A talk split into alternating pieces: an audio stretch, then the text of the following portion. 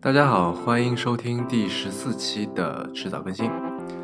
嗯，很多人也许不知道，今年三月，苹果刚刚庆祝过自己的四十岁生日。可能在我们脑海当中，苹果是一个呃很新锐的，是一个代表着这个所谓先进生产力的那么一个，用乔布斯的话说，是世界上最大的创业公司。虽然我们很难想象他已经四十岁了，但这是事实。啊，那么相信对科技界的动态比较关心的听众都知道，下个月也就是九月，苹果就要开发布会了。我记得之前有一份德意志银行的分析报告说，呃，这次发布的 iPhone 也许不是叫 iPhone 七，而是像之前的那个 iPhone SE 那样，是在数字序号之外另开一小块产品线。但是这次会有一些比较重要的硬件发布，应该是比较确定的事情了。啊，比方说刚才说的这个新一代的 iPhone 啊。嗯，或者说取消功能键的 MacBook 等等的啊，功能键就是说是我们普通的这个 MacBook 或者说 MacBook Pro、MacBook Air 上键盘上面最上面的那一排，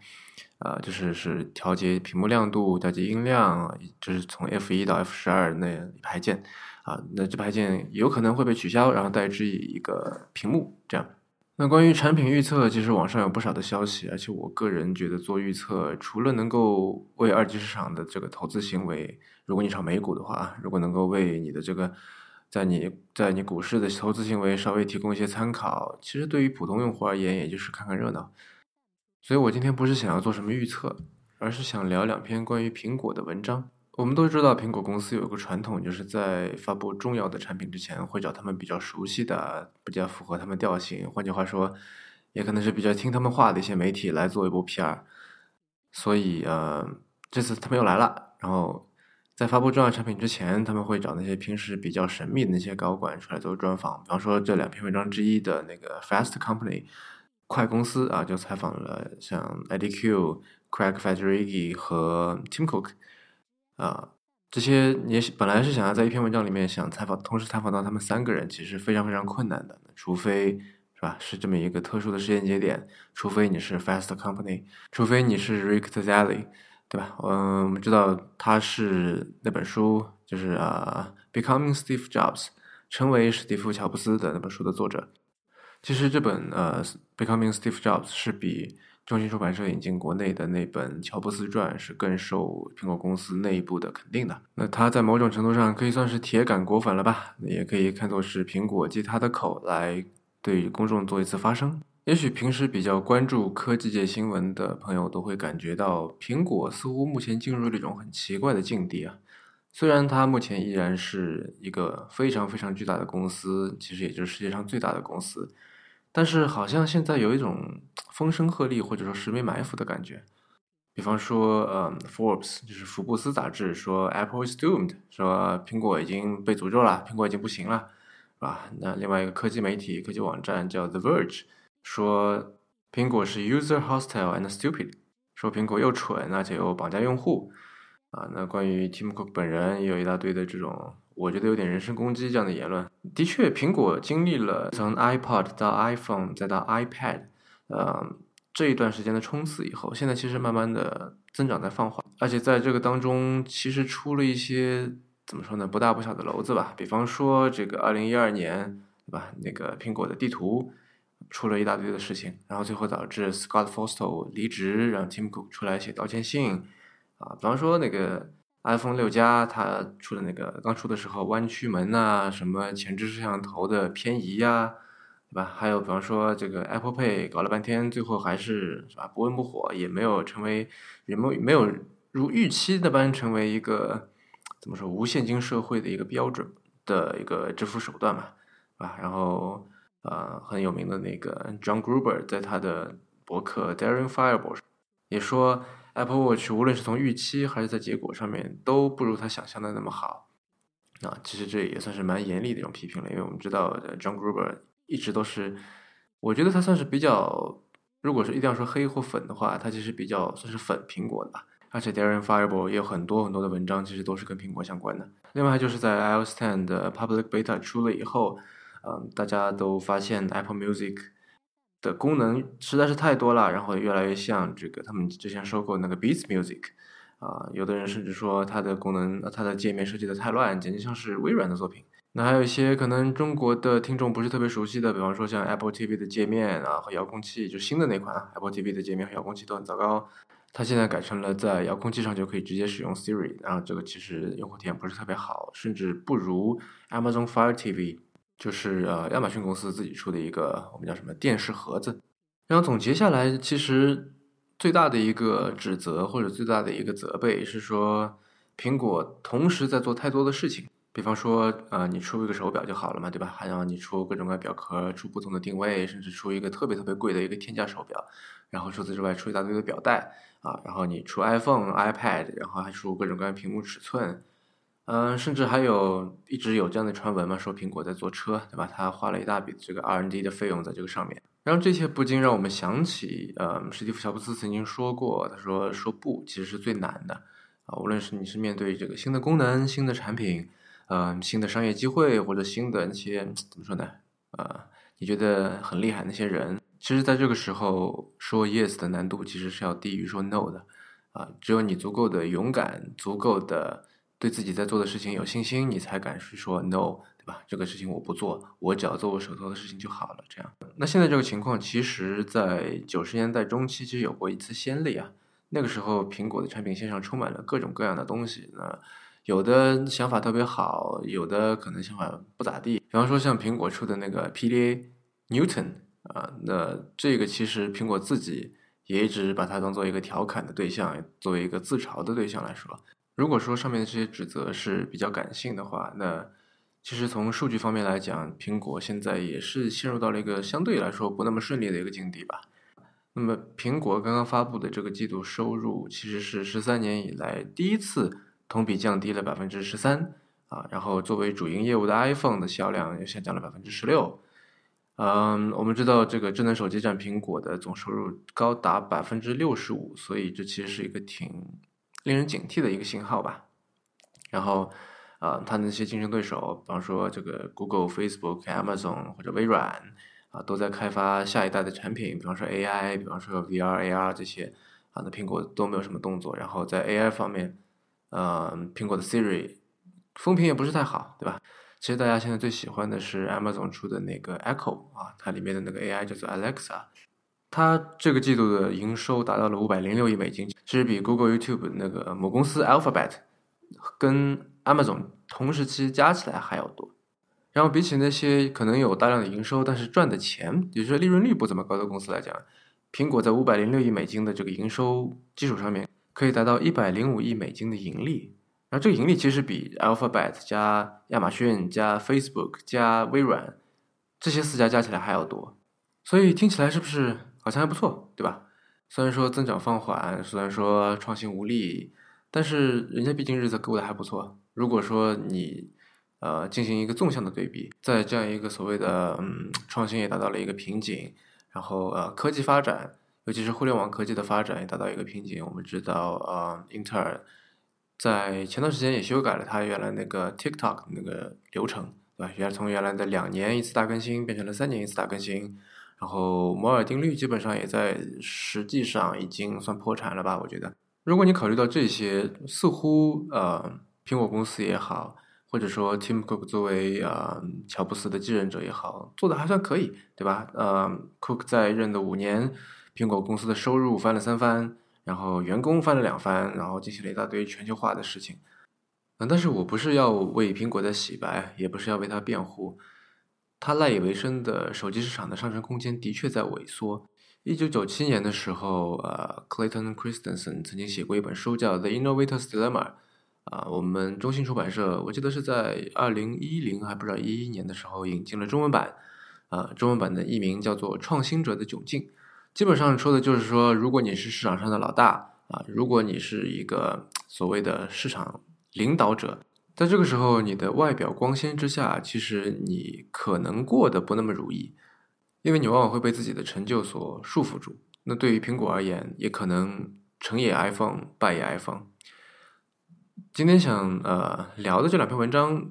刚才一篇说了是来自 Fast Company。啊，快公司！另外一篇是来自《华盛顿邮报》。在《华盛顿邮报》那篇文章的，其实它是个访谈了啊，对于这个 Tim Cook 的访谈。那么在那篇文章的开头，他做了一段描述，说他走到这个办公室里边，然后看到 Cook 的桌子上面放着玫瑰金的第十亿部啊，在地球上卖出去的手机。然后他又提了一些数字，说二零零一年手机已经占了百分之四十四的这个总营收啊，现在已经接近三分之二了。我们刚才说是百分之六十五嘛，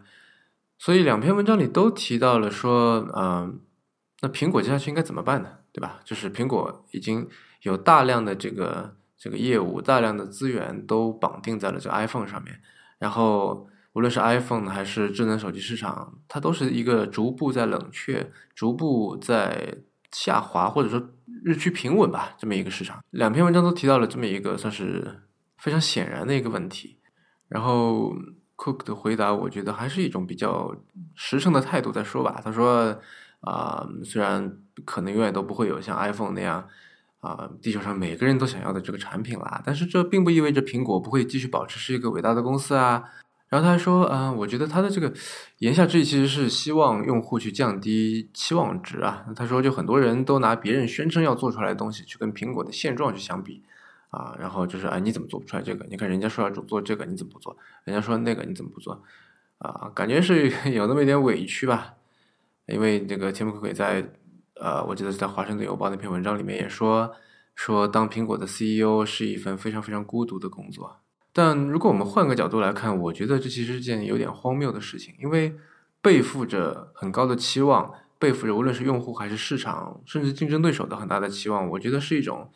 啊，你作为市场老大，你作为全球市值最高的公司所要交的一种税，对吧？这是你必须要去担起的责任。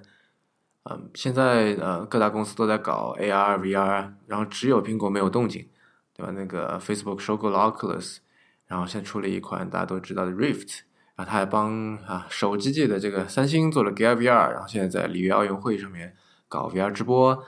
啊。那台湾的 HTC 找到了呃 Valve 做了一个东西叫 Vive。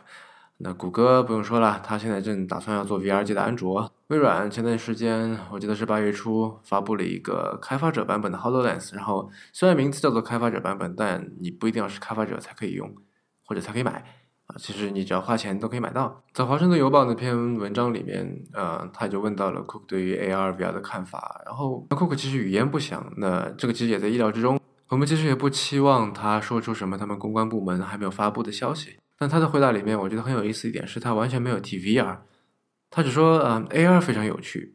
说是 extremely interesting，然后也是极端的有趣啊。然后说我们正在做很多相关的事情，但是就是做什么呢？也不能不能跟你说。嗯，也许在未来，可能很快，可能很久，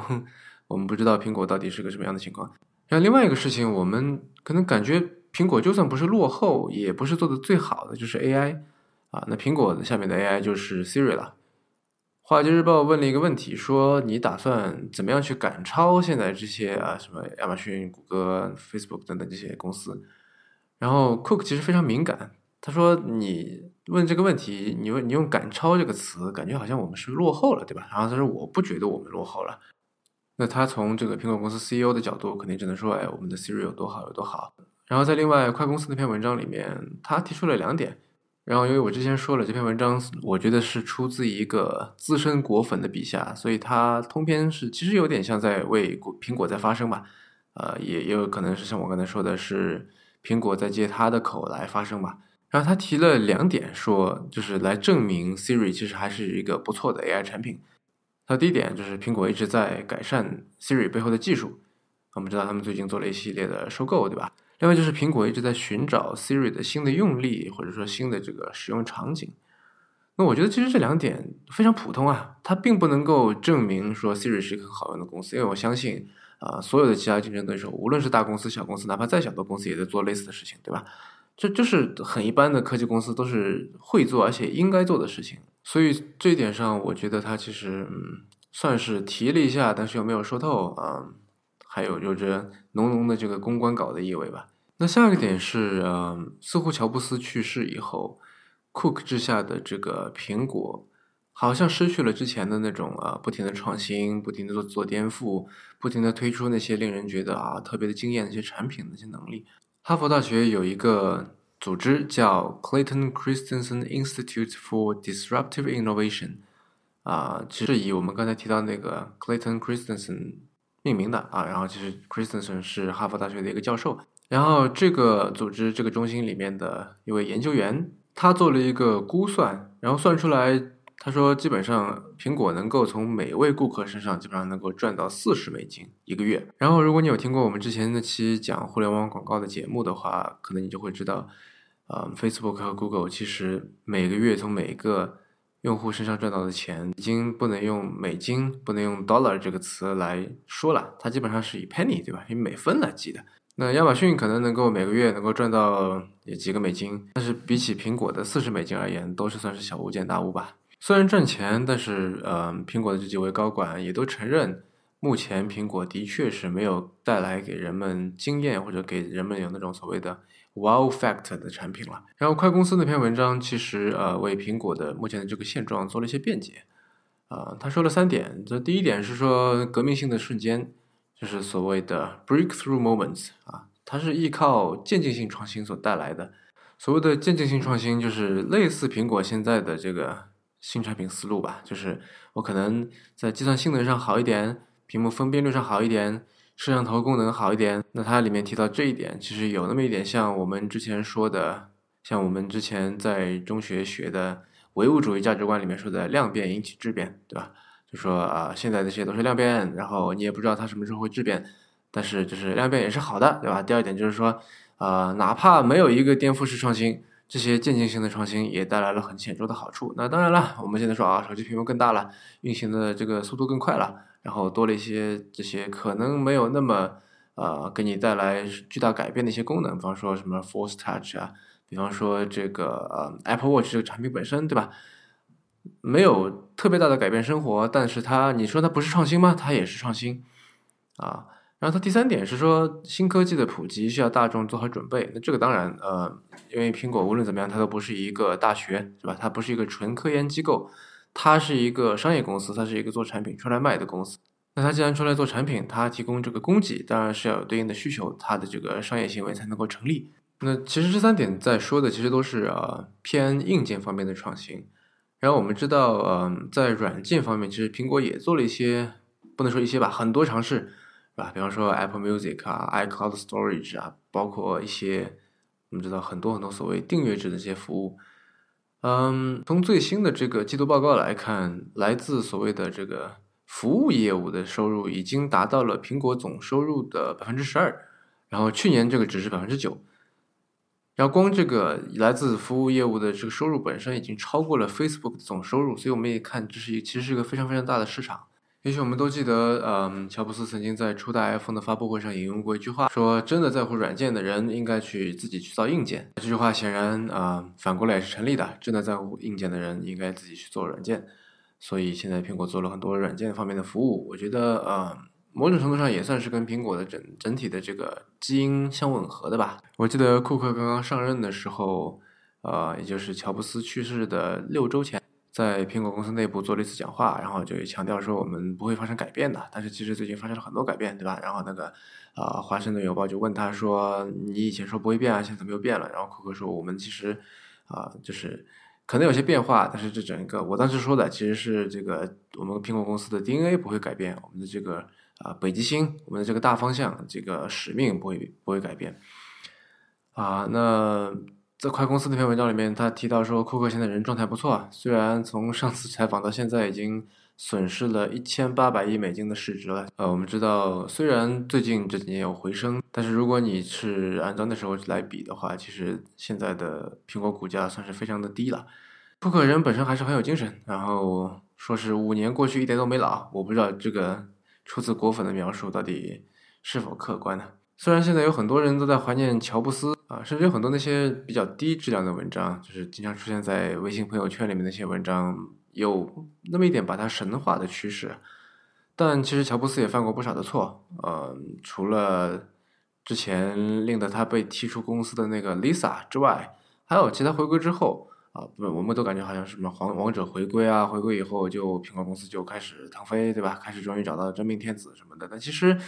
嗯，他也出过一些乱七八糟的事情，比方说这个一九九七年第一代 iMac 配备的那个基本上没法用啊，备受吐槽那个鼠标，嗯，或者说二零零一年的 Power Mac G4 啊，这个项目其实一年以后就被砍掉了。啊，还有二零零五年，他跟摩托罗拉合作了一个音乐手机，叫 Rocker。啊，我们可能可以把它看作是做 iPhone 之前的一次试水吧。还有就是在之前的 iTunes 上面，不知道有没有人记得有一个曲目推荐功能，带有一定社交属性的，叫 Pin 啊，反正现在也没有了。那这些算是乔布斯犯过的错吧？跟这些错相比，我觉得库克之下的苹果还没有犯过特别特别大的错误啊。如果要说错的话，可能就是之前提到的这个。二零零一二年的地图事件了，啊，我们知道当初，嗯，我记得那是我人生中第一台 iPhone，是一个 iPhone 四 S。原来苹果是跟谷歌合作，然后它里面的那个 Maps 那个应用是采用了谷歌地图。然后在一二年的时候，他决定呃放弃跟谷歌的合作，然后采取自己来制作这个地图。那么其实做的一塌糊涂，出现了很多对于地图应用来说比较致命的错误啊。那基本上就是说，哈，不该有的地方有了不该有的东西。然后该有的地方没了该有的东西，对吧？嗯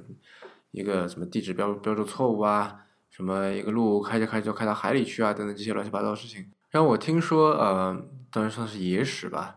库克当时让那个负责苹果软件开发的 Scott Forstall，也就是算是乔布斯治下的时候的一位一员大将，也是一员老臣呐，让他出来说你你来签字道歉，这样。然后 Scott Forstall 不愿意，那他最后就把这个。啊 f o s t o 给清除出了公司，然后他自己亲自出来，在网站上面发了一篇公开信，然后最后就是我们做的各种各种不好，对吧？我们表示歉意，然后最后签了个名，签上自己的名字，算是出来担当了一回。然后现在在负责呃地图应用的 IDQ，他算是为当年的这个错误就是稍微辩解了一下吧。他说当年我们这帮人全部都生活在 Cupertino，对吧？就是苹果总部的所在地那个那个小镇。然后在 Cupertino 这个地图用的蛮好的呀，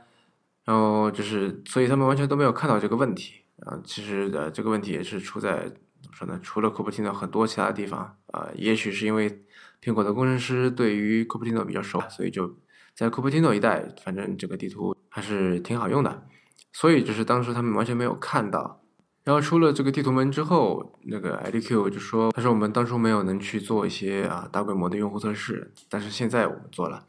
所以我们现在看到啊，苹果已经改变了它的开发流程，引入了更多的测试，啊，更多的这个消费者反馈环节。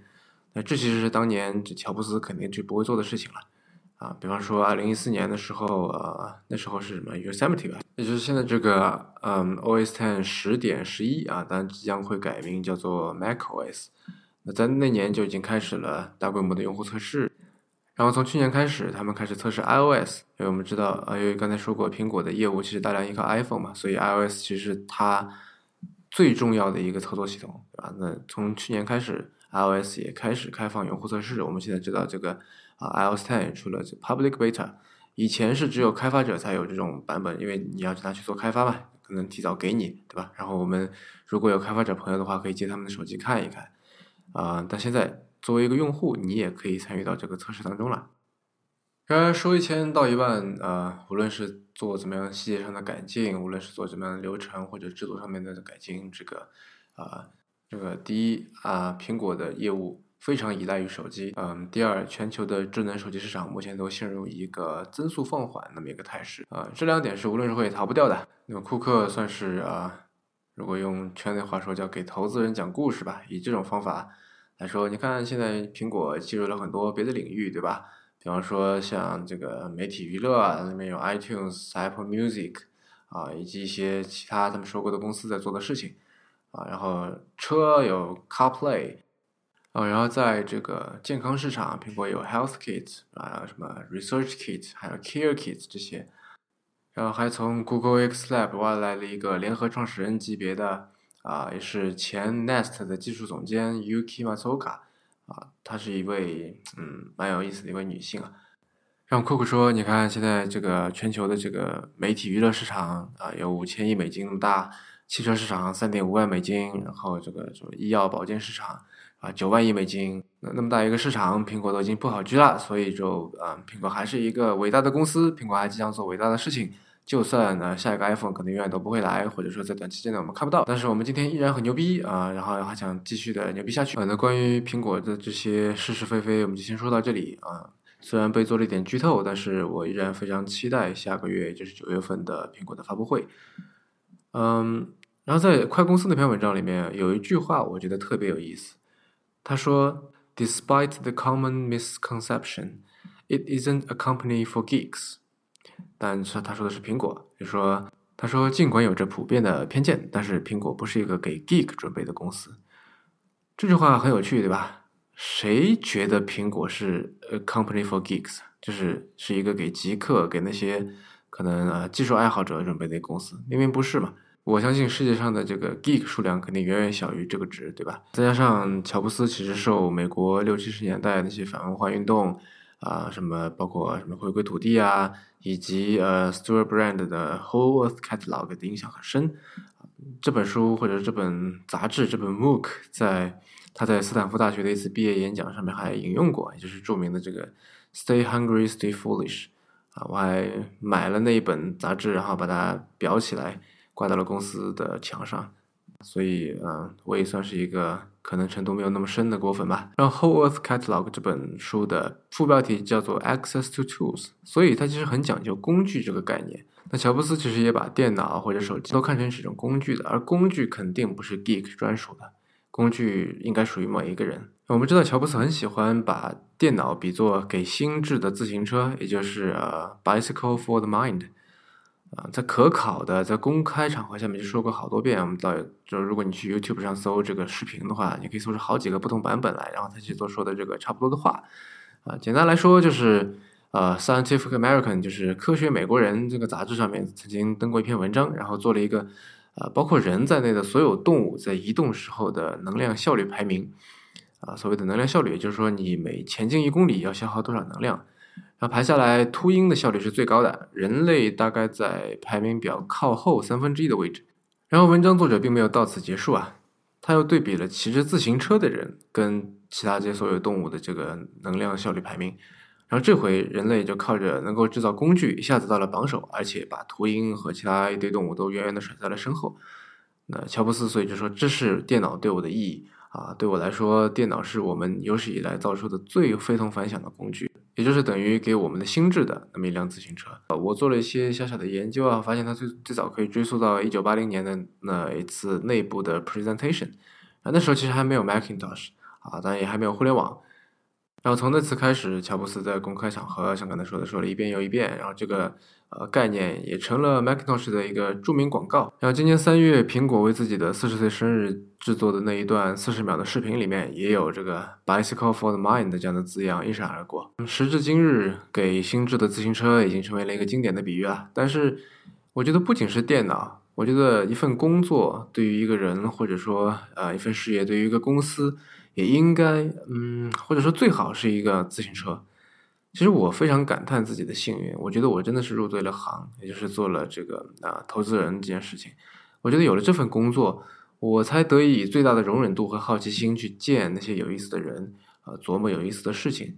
然后不断的扩大自己阅历的边界，花大量的时间用信息和知识，像怎么说呢，像那些用烟去熏肉那样来熏制自己。你看那些文章，你进行的谈话都好像烟一样穿过你，对吧？然后在你身上留下了他们自己的气味。我觉得这点是非常重要的。如果你的这个人际关系圈，或者说你的这个阅历圈、你的眼界圈相对固定的话，你会陷入到 filter bubble，对吧？你每天都看的是跟你差不多的人他们看的事情，你每天看的是你目前关注的事情，这样你可能就很难去啊知道更多，或者说你很难去变得更好吧。所以如果说啊工作是一辆自行车的话，我算是属于那种每天醒来，然后脚下狂蹬，让身边的风景瞬息万变，耳旁的风声呼呼作响的那么一个状态。当然，我知道我也应该感谢现代社会发展的带来的这个分工细化啊，或者说科技发展带来的效率提高。但是我知道，同样情况下，对于很多人来说，日常生活也许就像是健身房里面的那个，就是叫什么自行车机。我我不是很确定它叫什么名字，好像叫动感单车还是什么。呃，且叫它叫自行车机吧，它跟真正的自行车其实很像，对吧？它都是要发力才能运作的器械，然后这个发力的原理啊，这个感觉都差不多。但唯一的不同是说，你在那踩一小时，你虽然踩得汗流浃背，但是你依然在原地。我觉得，说不定每个人一开始都是希望踩着自行车到处跑的，而不是坐在一个自行车机上面。但是不知道从什么时候开始，你这个胯下的这个坐骑就停了下来，最终变成了一台只蹬不动的自行车机。也许这是一个更符合人性或者更符合所谓的商业定律的结果。但是正因为如此，我觉得从自行车机到自行车才是一个更值得为之努力的过程啊！同时，它也是一个令人更享受的过程，对吧？而从自行车到自行车机，则是一种我觉得最糟糕的情况之一吧。那作为一个不算特别铁的果粉，呃，我希望苹果公司不要坐在一台自行车机上原地踏步，啊，也希望他们躲在幕后偷偷开发那些产品，最后能够让大众惊艳吧。那这次我们就聊到这里。您刚刚收听的是迟早更新的第十四期，这是一档以科技创新、生活方式和未来商业为主要话题的播客节目。也是风险基金王思 Ventures 内部关于热情、趣味和好奇心的音频记录。我们鼓励您给我们任何意见或反馈。如果您有什么好的想法，向我们来聊一聊，也可以来信告诉我们。啊，我们的新浪微博 ID 是迟早更新 FM，电子邮箱是 embrace at weareones.com，拼法是 e m b r a c e at w e a r e o n e s 点 c o m。迟早更新网站的网址就是邮箱的后缀，您可以在页面右上角找到页面链接。嗯，您也可以在 iOS 自建的播客 App 或者各大播客平台搜索“迟早更新”进行订阅收听。我们希望通过这档播客，能让熟悉的事物变得新鲜，让新鲜的事物变得熟悉。嗯，我是任宁，我们下期再见啦。